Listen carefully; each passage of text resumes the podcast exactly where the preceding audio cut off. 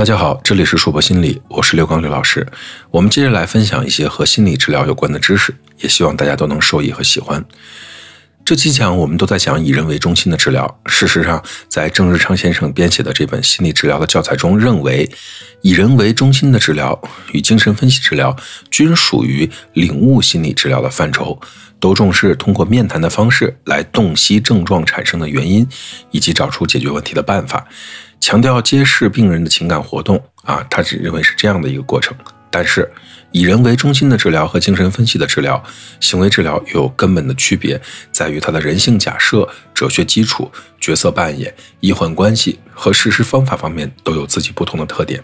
各种心理治疗呢，都是以不同的人性假设作为出发点的。行为治疗坚持环境决定论，依据“人之初，性本善”这样的一种人性假设，重视治疗中的外界情感刺激作用，主张呢通过一系列的正强化或负强化的手段去塑造或者消退人的一些行为。而精神分析治疗坚持“人之初，性本恶”这样的人性假说，它强调挖掘和调整潜意识中的经验和情节。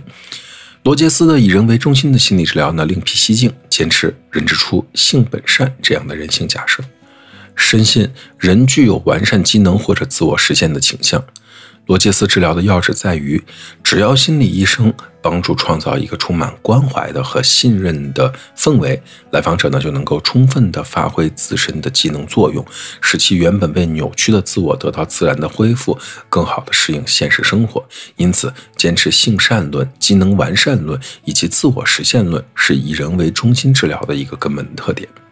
以人为中心的治疗呢，坚持存在主义和现象学的立场。罗杰斯认为，一个人的主观经验世界呢，或者现象场是他的真实存在。一个人为什么会愉快、欢乐、痛苦、悲伤？这一切呢，都只有进入到他的现象世界才能够理解。重视了解来访者独一无二的主观世界，重视洞悉来访者主观经验世界，是以人为中心治疗的主要特点之一。罗杰斯从现象场的理论得出了一个结论：人呐，只有真正的完善的了解自己的经验世界，啊，只有自己才能做到这件事儿，别人是永远不可能像自己那样的了解自己。在他看来，来访者是自己问题的专家，他有能力找到自己解决问题的方法。这就是罗杰斯为什么在整个治疗过程中坚持不以治疗师的指令为中心，而以来访者为主导的根本原因。简单的说。我无法告诉你你该怎么做才会变得更好，你自己知道怎么做是最好的，而我的作用只是陪伴你，给你提供一个合适的环境，让你想明白这一切。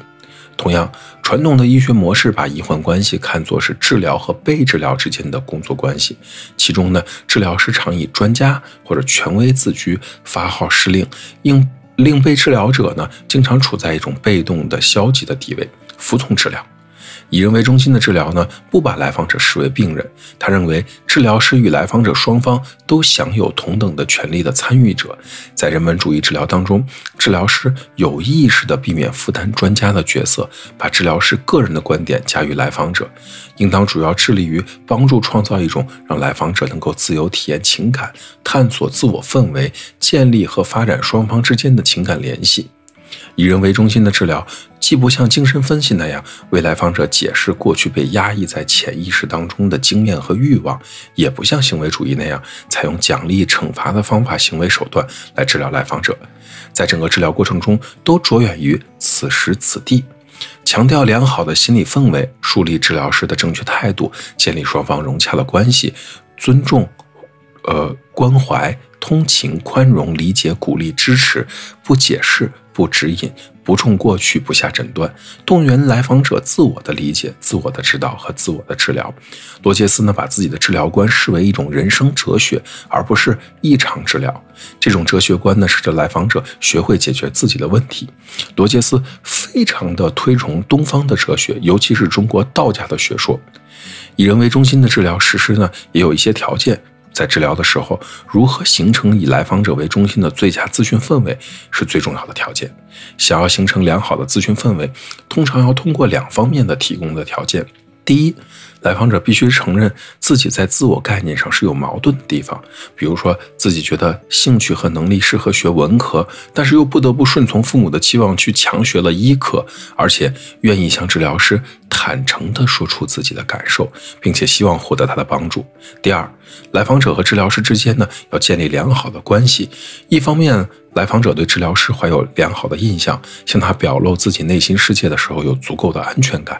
另一方面呢，治疗师要具有坚定的专业素养和广博的知识经验，以协助来访者解决问题的实际能力。除了这些，你还得深入的了解，并且设身处地的体会来访者的内心世界。作为治疗师的你，应该敏感的倾听，并且感同身受的理解来访者当时的心境、痛苦、恐惧等等这样的情绪，帮助和鼓励他更充分的、更自由的加以宣泄。表露其内在的呃郁内心的郁结，让来访者可以认识到自己的问题所在，也可以使自己的人格和行为发生良性的变化。你还得表里如一，言行一致，不造作，不虚假。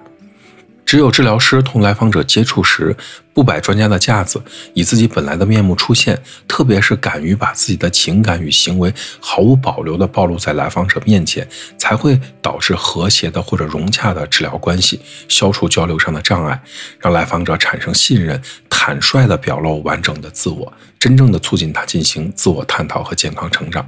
坦诚、表里如一，不仅会从根本上改善治疗关系，而且会起到治疗的作用。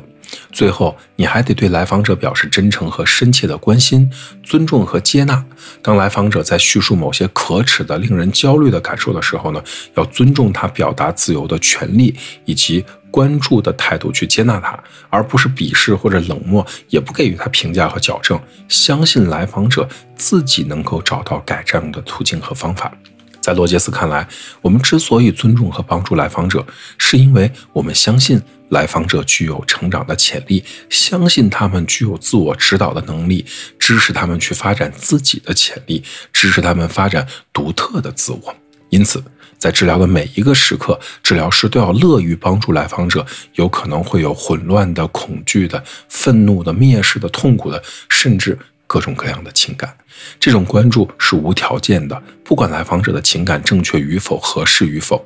在实际的操作中呢，很多以人为中心的治疗，利用团体的力量来解决心理问题和改变不良行为的一种途径啊，会用到团体的方法。这种方法呢，它试图创造良好的人际环境，使团体成员最大限度地利用个人潜能和团队互动，消除心理障碍，达到自我实现。